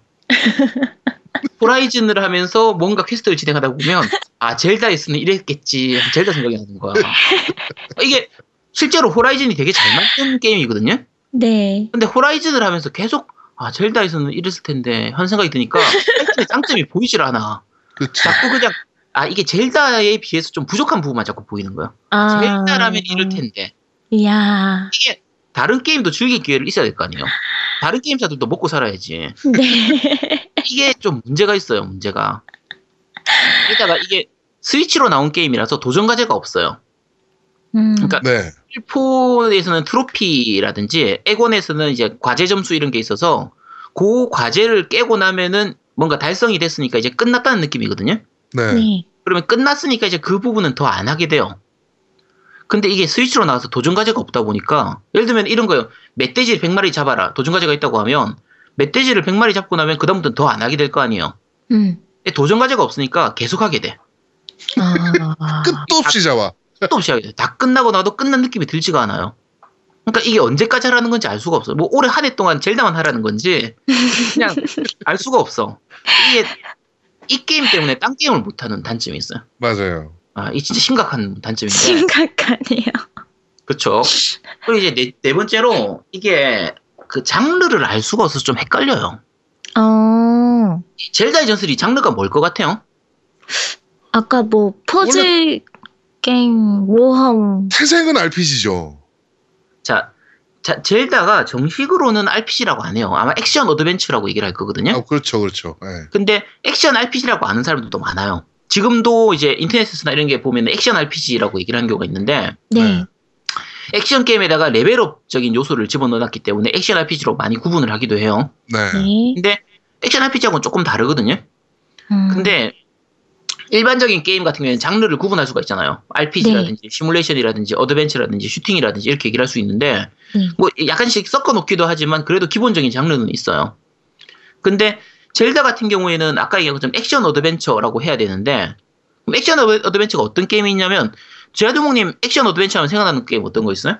액션 adventure 하면 제일 먼저 생각나는 툼레이더. 응, 툼레이더. 네, 근데 언차티드. 그쵸, 언차티드. 네, 뭐 이런 위주들이죠. 뭐 고전 중에서나 뭐 그런 페르시아의 왕자 같은 것들도 다 그렇죠. 액션 페르시아. 왕자. 음. 최근에 나온 그 그라비티 러시 있죠. 네. 그라비티 러시도 액션 adventure로 분류가 돼요. 뭐 그렇죠, 그렇죠. 아. 근데 이런 게임하고 젤다를 비교하면 전혀 다르거든요. 게임성도 다르고 도저히 같은 장르라고 생각할 수가 없어요. 그렇죠. 음. 그럼 이제 다른 사람들이 뭐 이- 아까 중간에 지금 퍼즐 부분 얘기했는데 네. 뭐 퍼즐 요소가 들어가는 거 생각하면 퍼즐 게임이라고 생각할 수도 있고 음. 뭐 캐릭터 성장시키는 요소라든지 뭐 이야기 전개 이런 부분들 생각을 하면 정확하게 게임 장르를 구분하기가 힘들어요.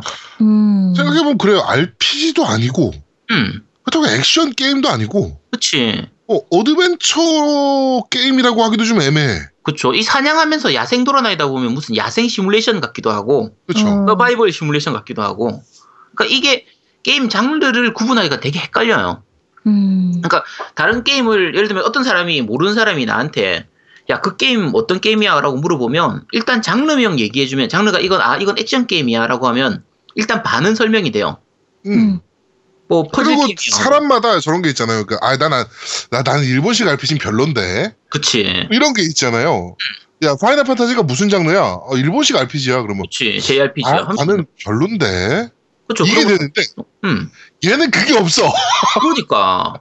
그러니까 이게 누가 젤다가 어떤 게임이냐 물어보면 한 설명하는데 10분쯤 걸려요. 그렇죠. 음. 이게 어떤 게임인지. 할 수 있고, 저것도 할 수 있고, 저것도 할 수 있고. 그치. 그러니까 이게 이런 식으로 장르를 헷갈리게 만들면 문제가 있어요.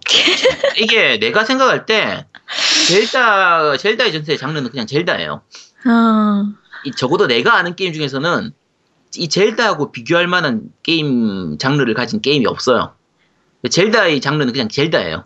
이야. 그래서 장르가 헷갈려. 이게 문제예요. 네. 심각한 문제지. 자, 그 다음 다섯 번째. 이거, 아, 이건 진짜 문제인데, 국내 한정으로. 언어 압박이 좀 심해요. 어. 어, 게임성에 비해- 영어, 예, 저는 영어판 하고 있잖아요. 네, 저는 1호판으로 하고 있는데, 아, 생각보다 빡세요. 그쵸. 이게 의외로 언어 압박이 조금 있는 편이라서, 그러니까 예를 들면, 게임 진행상에서 퀘스트를 말로만 설명해 주는 경우가 많아요. 그러니까, 최근의 퀘스트들 같은 경우에는 이제 뭐 지도상에 표시를 해준다든지, 네. 내용 안 읽어도 그 지도상에서 표시된 이렇게 반짝반짝하는 곳으로 가기만 하면은 바로 진행이 되거나, 네. 대강 가보면은 뭐 전투가 일어나든지 뭘 하든지 해서 뭘 해야 될지 그냥 알 수가 있는 경우가 많은데, 네. 젤다는 그냥 대화로만 표시되는 경우가 굉장히 많거든요. 아. 이게 물론 이제 그건 있어요. 이제 중요한 단어 같은 경우에는 빨간색으로 이렇게 표시가 되어 있긴 한데 대화 대사 내용 중에서도 표시가 네. 되어 있고 퀘스트 창 열어보면 이제 빨간색으로 표시가 되어 있긴 한데 네. 이제 아예 그런 게 잘 없는 경우도 있거든요. 음. 그러니까 예를 들면은 중간에 이벤트 진행하는 것 중에서 그 이제 주인공 링크가 그러니까 다른 사람이 링크가 100년 만에 태어 다시 깨어난 애니까 진짜 링크가 맞는지 확인해 봐야겠다면서 이제 옷 벗어보라고 하는 게 있어요. 그러니까 몸, 몸을 봐야겠다 해요. 음. 몸을 봐야겠다고 했으니까 내 장비를 다 벗고 다시 대화를 하면은 바로 이벤트가 진행이 되거든요. 네. 근데 만약에 이걸 해석을 못해서 모른다고 하면 완전히 막히는 거예요. 음, 퀘스트 못 깨는 거야. 음, 아이 퀘스트를 깰 수가 없어요. 그러니까 아이고야. 중간 중간에 뭐 신전의 수수께끼 부분, 뭐 쌍둥이 신전, 이런 거, 산에 있는 신전이라든지, 뭐 서브 퀘스트 중에서도 말장난 같은 수수께끼를 하는 경우가 있거든요. 네. 그런 경우나, 아니면 예를 들면, 뭐 어떤 특정 장소에 가서 어떤 특정 대상의 사진을 찍어 와라. 네. 뭐 음. 특정 장소에서 어떤 행동을 하고 와라. 이런 경우에 음. 그 영어나 일본어를 모르면 그, 해- 그 부분을 해석을 못하면 진행을 하기가 좀 약간 힘들어지는 부분이 있어요. 제가 거기서 엄청 헤맸잖아요. 그래가지고 그 첫 번째 카메라 얻고 음, 음. 그 사진 찍으라고 하는 거. 어 처음 사진 찍으라 그러잖아. 그래서 나는 그냥 자연을 찍으면 되거나 뭐 아니면 뭐 몬스터를 정면에서 찍거나 뭐 이러면 되는 줄 알고 찍어서 가면 아 나 내 눈엔 잘 찍었는데 이 새끼가 아니라는 거야. 자기 찍으라는 거지, 사실. 어, 그러면서 스- 그 사물을 정 가운데다 놓고 찍어야 돼 이렇게 알려준다고. 그러면 아이 씨발 여기가 가운데지 그럼 여기가 사이드 찍어다는 거. 근데 알고 보니 자기를 찍어라였던 거야. 그치. 이야. 자기를 찍으라. 그러니까 찍- 이 말을 알면 그냥 그 자리에 찍고 바로 끝하면 되는데, 네. 모르면 저렇게 개고생하는 거예요. 대사를 그냥 넘어가다 보니까 음. 아 그때 이제 아 이거 퀘스트 진짜 잘 읽어야겠구나. 잘 읽어야 돼요. 그래서 언어 압박이 어느 정도 좀 있고, 그러니까 물론 이제 영어나 일어를 몰라도 어느 정도는 가능해요. 예를 들면 이제 스페인어라든지 독일어도 아마 들어있을 거거든요. 그렇죠. 이게 이게 multi language라서 여러 언어가 있기 때문에 뭐 그런 쪽이 더 편하면 그런 쪽으로 바꾸시면 되는데 음. 뭐 그거 말도 안 되는 소리니까. 네. 자 그러면 이제 언어 압박을 해결할 수 있는 세 가지 방법이 있어요. 네 첫 번째 정발될 때까지 기다리시면 됩니다. 그렇습니다. 오. 스위치가 아마도 정발이 될 테고 스위치가 정발이 되면은 웬만하면 젤다는 한글화가 될 거예요. 저는 제 생각에는 젤다 안에 한글 파일 있을 것 같아요. 어, 뭐 있을 수도 있죠. 그 파일에서 더미 파일은 있었으니까. 네 근데 뭐 닌텐도가 국내 시장을 포기하지 않는 이상은 젤다는 무조건 한글화 될 거거든요. 그렇죠. 차라리 스위치가 정발이 안 된다면 몰라도 스위치가 정발되는 한은 젤다는 무조건 한글화 될 거예요. 네 네. 이 요거까지 기다리려면 한 짧게는 6개월, 길면 한 1년, 1년 이상 기다리셔야 될 거예요. 아. 그러니까 뭐 그렇게 하시면 됩니다. 네. 두 번째는 이제 공략이 나오는 거 기다리시면 돼요. 이게 음. 아마 그 게이머즈에서 공략이 나올 것 같아요. 실리겠죠.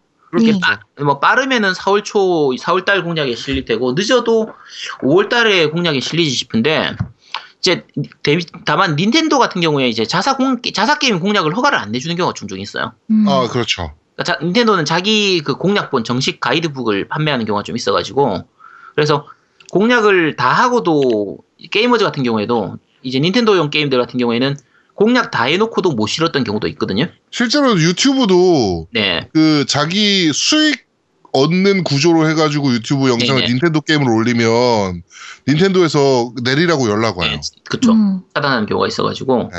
그래서 일단 공략이 나올 수도 있고 못 나올 수도 있지만 나오면은 게이머즈 공략을 참고하면 돼요. 근데 이제 대신에 그 이 젤다 같은 경우에는 공략을 보고 하면 제대로 즐기기가 힘들어요. 맞아요. 그럴 것 같아요. 네, 이거는 특히 이런 오픈월드였 그렇죠. 음.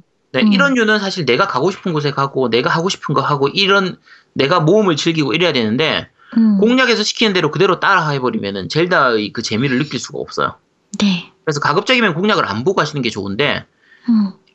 이 언어가 안 돼서 언어 압박 때문에 어쩔 수 없다. 그러면은 그냥 뭐 어쩔 수 없죠. 공략을 보고 하시면 되고요. 네. 그세 번째 방법이 이게 제가 제일 추천하는 방법인데 그 일본어나 영어를 공부하세요. 이게 좋아요. 예상하고 제일 있었어요. 네, 공부해라. 음. 네, 이게 아까 얘기한 것처럼 스토리 진행뿐만이 아니라 젤다 같은 경우에는 서브 퀘스트라든지 뭐 길에서 만나는 NPC들하고 대화라든지 이런 부분들에서도 그 잔잔한 재미들이 되게 많아요. 잔재미를 음. 정말 많이 주거든요. 그래서 말장난 같은 것도 굉장히 많고 이래서 그래서 그 제대로 영어나 일본어를 공부해가지고 즐기는 게 가장 확실하게 즐길 수 있고 네. 그 어차피 아까 얘기한 것처럼 젤다 한글화 되려면 지금 6개월이나 1년 정도 기다려야 된다고 했잖아요. 그 시간 동안 외국어 공부를 하시면 돼요. 그렇습니다. 이게 그 젤다는 충분히 그럴 만한 가치가 있어요. 야. 그래서 어쨌든 언어 압박이 사실은 지금 우리나라에서는 유일한 문제인데 아, 유일이 네. 아니고 다섯 가지 문제 중에 단점 중에서 그냥 마지막 한 가지 사소한 그 단점이긴 한데 네. 뭐 그거 공부하면 되니까 음. 그죠? 네, 하시면 되고요. 뭐 일단 대강 평은 다 말씀드렸는데 젤다를 총평을 좀 하자면 네. 어, 우리가 그 게임 같은 경우에 잘 만든 게임 얘기할 때 여러 가지 얘기를 하잖아요. 사운드가 좋은 게임이 있고, 뭐 그래픽 음. 게임, 뭐 자유도가 인- 좋은 게임, 음. 재미있는 게임, 뭐 감동적인 게임 이런 거 있잖아요. 제가 라스트 음. 오브 같은 경우에는 정말 감동적인 게임이었거든요. 근데 네. 젤다 같은 경우에는 이게 뭔지는 모르겠는데 지금 방금 얘기했던 거 다 있어요. 감동도 있고 재미도 있고 사운드도 좋고 뭐 그래픽도 좋고 다 좋은데 네. 뭔지는 모르겠는데 진짜 즐거워요. 음. 그 게임하는 시간 자체가 제가 솔로 게임을 하면서 그러니까 친구들끼리 모여서 위닝 일레븐이라든지 저스트 댄스라든지 이런 걸 하면서는 그냥 즐거울 때가 있는데 그거는 게임이 즐겁다기보다 같이 모여서 하는 그게 즐거운 거거든요. 네. 네. 근데 게임 자체를 하면서 즐겁다라고 느낀 건 97년도인가요? 파넬 판타지 7 한 이후로 거의 처음인 것 같아요. 음. 이야. 정말 오랜만에 게임을 하면서 즐거운 그 자체로서 즐거운 게임이에요. 그래서 그렇죠. 네, 정말 즐거운 게임이고 그 이제 리뷰 아까 처음 제가 처음 이거 리뷰 처음 시작할 때 해외 리뷰에서 많이 얘기하는 게 마스터피스라는 단어를 쓰거든요. 네. 그게 마스터피스가 이제 뭐 어원은 복잡하긴 한데 그냥 장인이 만든 명품이라는 얘기예요. 명작. 음. 예. 명작. 그러니까 일반 똑같이 예를 들면은 뭐 그릇을 만들어도 밑에 있는 시다바리가 만드는 그 그릇하고 장인이 정- 진짜 혼신의 힘을 다해서 직접 만드는 명품하고 다르잖아요. 네. 그런 그 명품을 마스터피스라고 하거든요. 네. 근데 닌텐도라는 이 장인이 진짜 혼신의 힘을 기울여가지고 만들면 어떤 명품이 나오는지를 확실하게 보여주는 거예요. 이야. 이게 말 그대로 젤다는 마스터피스예요. 그러니까 지난주에 제가 호라이즌 그 리뷰할 때는 얘기하면서 그 실제로 리뷰는 제아도목님이 했지만 네. 뭐 호라이즌은 위쳐 3하고 뭐하고 뭐를 합치고 뭐의 이 부분이 들어가고 어떤 게임하고 닮아 있고 뭐 이런 얘기를 했잖아요. 네. 젤다는 그거 없어요. 젤다는 그냥 젤다예요. 음. 나중에 다른 게임을 얘기하면서 야 이게 젤다에서 어떤 부분이 있겠네 이런 부분을 얘기할지는 몰라도 이런 마스터피스가 되는 게 GTA 같은 게임들이에요. GTA를 GTA를 얘기하면서 야 이건 세인츠로우의 뭐를 달 가져왔네 이런 얘기 안 한단 말이에요. 그렇죠. 다른 게임들을 얘기하면서 야 이건 GTA의 뭐를 가져온 것 같다 이런 얘기를 하지. 그러니까 그런 부분들이 결국은 마스터피스거든요. 젤다는 확실한 마스터피스가 되는 것 같아요. 그러니까 저는 어 사실 그 차세대기 들어서 이제 그러니까 플스 3 때부터 일본 게임 회사들이 힘이 빠졌다라고 생각을 했거든요. 음 맞아요. 일본 게임 회사들이 차세대기에 적응을 못한다. 음 예, 뭐 이렇게 생각, 왜냐면 워낙 서양 게임들이 막 물량으로 밀어붙이고 그래픽으로 밀어붙이고 막 이랬으니까. 네. 그래가지고 저는 힘이 빠져서, 아, 이제 일본 게임은 시대에 좀 뒤떨어졌을 수도 있겠다. 라는 생각을 좀 많이 했던 사람 중에 하나인데, 젤다 해보면서 그 생각이 완전 바뀌었어요. 이번 젤다 하면서. 그쵸. 와, 이 진짜 일본의 게임 장인들이 이악 물고 만들면 이런 게 나오는구나. 아, 이런 생각이 확 들더라고요. 진짜 음. 어마어마하죠. 예. 그래서 저는 지금 어, open world 만들고 있을 다른 게임 회사들이 조금 불쌍해지는. 음. 야 이걸 어떻게 능가해? 막 이런 생각이 드는. 심지어 젤다 차기작 어떻게 만들라 그러지? 그치. 이 생각이 들 정도로 어. 네, 좀 놀라운 게임이었어요 진짜. 약간 신기한 게 제가 지금 한참 젤다를 극찬하면서 얘기를 하긴 했는데 그 젤다에서 나와 있는 구현되어 있는 상당수 부분은 다른 게임들도 비슷한 게 많아, 많이 있어요. 아 많이 있어요. 많이 있는데 왜 다른지는 모르겠지만 젤다는 달라요. 그- 그게 뭐, 그게 뭔지를 모르겠어. 그러니까 아까 얘기한 것처럼 하는 동안 즐거운데 그게 왜 즐겁고 도대체 뭐가 다른 건지를 제가 알 수가 없어요. 네, 음. 맞습니다. 젤, 네, 젤다는 젤다입니다. 네. 이야. 이게 이제 지금 겨울 3월이잖아요. 네. 3월인데 사람들 얘기하죠. 올해 코티는 그냥 젤다라고. 그렇죠. 근데 몰라요.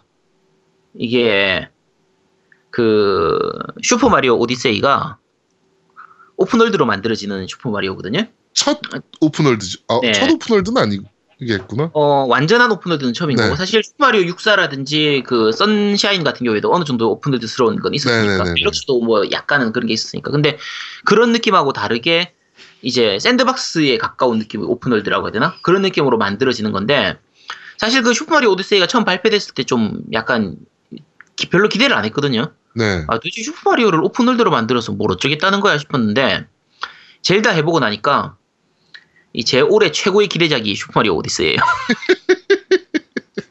야, 도대체 이 닌텐도는 괴물이라서 네, 도대체 이- 뭘 어떻게 만들지 상상이 안 가. 음. 맞습니다. 아, 네. 젤다 리뷰는 여기까지입니다. 이야. 단점, 단점도 다 얘기했으니까 아마 이번 그럼요. 편은 듣고 나면은 뭐 다들 사고 싶다 이런 얘기는 아니고 그냥 어, 사고 싶은 생각이 좀 떨어진 분도 많을 거예요.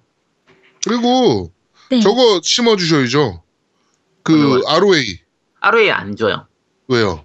젤다는 등급의 판정이에요. 젤다한테 ROA 주는 거는 신성 모독이라서 젤다한테 야. ROA 있습니다. 야 최초로 괴로워요. 네. ROA가 없다. 네, ROA 없습니다. 젤다한테 네. ROA 안 줘요. ROA 못 줘요. ROA 줄 수가 없는 저 하늘 위에다가 ROA를 올려주는 거라서 저는 야. 딱 저거였어요. ROA 3개. 금색 3개. ROA 3개가 아니라 100개를 줘도 모자랍니다. 젤다는 괴롭다. 아, 너무 멋져서 그러니까, 아, 그러니까 아까 얘기한 것처럼 재미는 있고 즐거운데 왜 즐거운지 뭐가 다른지를 제가 모르겠어요 그거를 이게 음. 이상하게 들리겠지만 뭔가 다르거든요 게임의 감각 자체가 뭔가 달라요 네. 똑같이 사냥을 하고 똑같이 전투를 하고 똑같이 퍼즐을 풀어도 그 손맛이 달라요 뭔가 뭔지는 모르겠는데 보통 우리가 얘기할 때 그 아이폰 얘기하면서 아이폰은 뭔가 다른 그게 있다고 하잖아요 감성이 있다. 어, 감성적인 뭔가 있다고 하는데 그건지 뭔지는 모르겠는데 어쨌든 젤다는 달라요.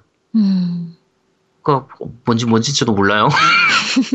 젤다는 젤다입니다. 젤다는 그냥 젤다입니다. 네. 저도 인생 게임 꼽으라면 어 삼국지 2 이후에 이렇게 내가 몰입해서 하는 게임이 있나 싶을 정도로 음. 네, 몰입해서 하고 있어요 지금. 인생 게임 꼽으라면 젤다 이번에 어 야숨 꼽을 것 같아요. 그래서 너무 재밌습니다 진짜. 정말 재밌는 것 같아요. 네. 정말 즐거워. 그러니까 하는 동안 굉장히 즐겁고 행복한 느낌이에요. 그러니까 위 U가 많이 팔린대잖아. 이것 때문에 다 죽은 게임기가. 그 지금 스위치의 기기 스위치 기기 얘기는 별로 안 해서 그런데 이 젤다 게임 자체하고 스위치 기기하고 궁합이 제- 되게 잘 맞아요. 네. 음. 이 조이스틱, 이 조이콘, 이 컨트롤러 자체가 뭔지 모르지만 손에 착착 감기는 느낌이 있어서 젤다를 할 때는 전혀 불편함이 없어요. 네. 그래서 아 너무 잘 만든 것 같아요. 그렇습니다. 저는 듣고 있는 입장에서 너무 괴로워요. 단점이 단점이 아니야. 아직 맞아요. 단점이 단점이 다섯 개나 있잖아. 단점이 제가 제가 생각하는 단점은 언어 압박밖에 없어요. 언어학하고 공부하면 돼. 언어학은 별로 큰 단점이 아니에요. 언어학은 그냥 공부하면 되잖아. 아 맞아요. 솔직히 그 게임을 하면 진짜 재밌으면 옆에 폰 폰에 그 있잖아요. 막 네. 사전 사전 그냥 검색해서 아 그렇군 이러면서 하면 할 수도 있을 어, 것 같긴 한데 하면, 하면 되니까. 너무 괴로워요. 해보고 싶어 죽겠죠? 네. 아니 도대체 뭐길래 이러면서 아 그렇다고 막 그 그 유튜브나 네. 게임 리뷰 같은 거 영상 있잖아요. 네. 그런 거 보면 나중에 할 때 감흥이 없을 것 같아서 못 볼 것 같고 그- 아, 약간 음. 충고하면 네. 유튜브 동영상으로 보는 감각하고 굉장히 달라요. 그쵸. 이건 내가 제- 움직여 봐야 돼요. 음. 그러니까 저거예요. 어, 영화 매트릭스에 보면 전화기 통해 가지고 가상 세계로 들어가잖아요. 네. 근데 그 가상 세계에서 느끼는 것들이 진짜 느껴지는 것처럼 느껴져서 총 맞이 그 가상 세계에서 총 맞아 죽으면 실제 내가 죽잖아요. 네. 그런 느낌? 어, 내가 지금 요 필드에서 실제로 사냥을 하고 풀을 베고 있고 네, 그러고 있는 느낌.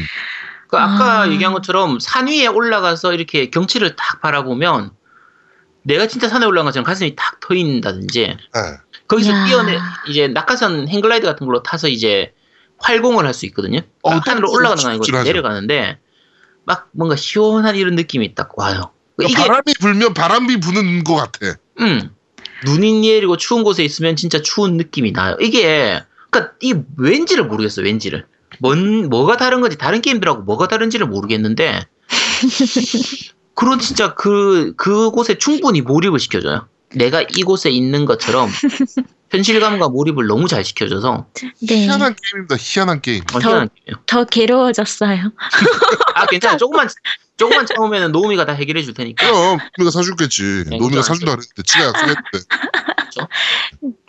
네. 예, 네. 아까 말씀드린 것처럼 나름대로 단점도 좀 있는 게임이니까 네. 뭐 굳이 스위치 요즘 요즘 구하기 아 음. 요즘 또 다시 구하기 쉬워졌죠. 네. 음. 뭐 구입하실 분들은 구입하시고 뭐 굳이 꼭 그 스위치를 새로 구입하셔서까지 젤다를 하고 싶다면은 뭐 제가 말리지 않겠습니다. 네. 뭐 하시면 되니까 하면 되죠. 지르세요. 가진 자의 여유. 네. 알겠습니다. 예, 젤다 리뷰, 어, Breath of the, 와- 아, Breath of Wild는 예. 여기까지 진행하도록 하겠습니다. 네. 자, 겜덕비상 제41화 초록색 옷은 젤다가 아닙니다. 편은 여기까지 진행하도록 하겠습니다. 자, 오늘 개인적으로 봤을 때 역대급 리뷰가 터지지 않았나. 어, 오늘로, 어, 이제 스위치 판매량이 더 늘어난다, 대한민국에. 네. 그리고, 어, 젤다 판매량도 전 세계 판매량에 굉장히 일조를 할 것이다. 우리 음. 방송이. 네. 네. 이렇게 생각을 좀 합니다. 이 리뷰를 듣고 어떻게 안 사겠냐고. 네. 아니지 단, 단점도 얘기했으니까 안 살 사람도 있으니까 그러니까 살려고 생각했다가 이 리뷰를 듣고 나서 음 사지 말아야겠네 라고 생각한 사람이 있을지도 몰라요 후들후들. 네, 네. 알겠습니다. 하여튼 어, 오늘 젤다 리뷰를 저희가 했습니다. 그러니까 뭐 재밌게 좀 들어주시고 음, 저희는 뭐 이렇게 열심히 게임을 하면서 리뷰를 하고 있습니다. 네, 그러니까 어, 앞으로도 주변 분들에게 많은 홍보 부탁드리겠습니다. 저희 방송이 이렇게 재밌다. 그리고 어, 나는 게임 별로 안 좋아해. 라고 얘기하시는 분들께 저희 방송 한 편만 들려주시면 어? 우리에게 바로 야 플스4도 어디서 사야 되니? 뭐 이런 얘기 들을 수 있다. 네. 그러니까 방송 홍보도 좀 많이 부탁드리도록 하겠습니다. 게임샵에서 이걸 틀어놓으면 되겠네 그, 그 얼마나 좋아. 그치 어, 씨. 라우나토 게임하고 일단 나라 게임에서 좀 틉시다. 네. 네. 자, 겜덕 비상 제41화 초록색 옷은 젤다가 아닙니다. 편은 여기서 모두 마무리하도록 하겠습니다. 저희는 다음 주에 좀 더 재밌고 알찬 방송으로 여러분들을 찾아뵙도록 하겠습니다. 고맙습니다. 감사합니다 감사합니다. 뿅! 카트, 오케이. 고생 많았어. 네, 고생하셨어요. 너무 괴로웠어요. 너무 괴로워. 아, 아, 진짜 재밌어. 괜찮아 음, 도우미가 알아서 해주겠지 그래, 노미가 알아서 해줄 거야. 어. 됐어. 아, 잘 나왔나? 어, 잘 나온 것 같아. 야 내가 진짜 아까 얘기하려다 방송 얘기했단 말이야 자내 지난주 거 모니터링 해보니까 야너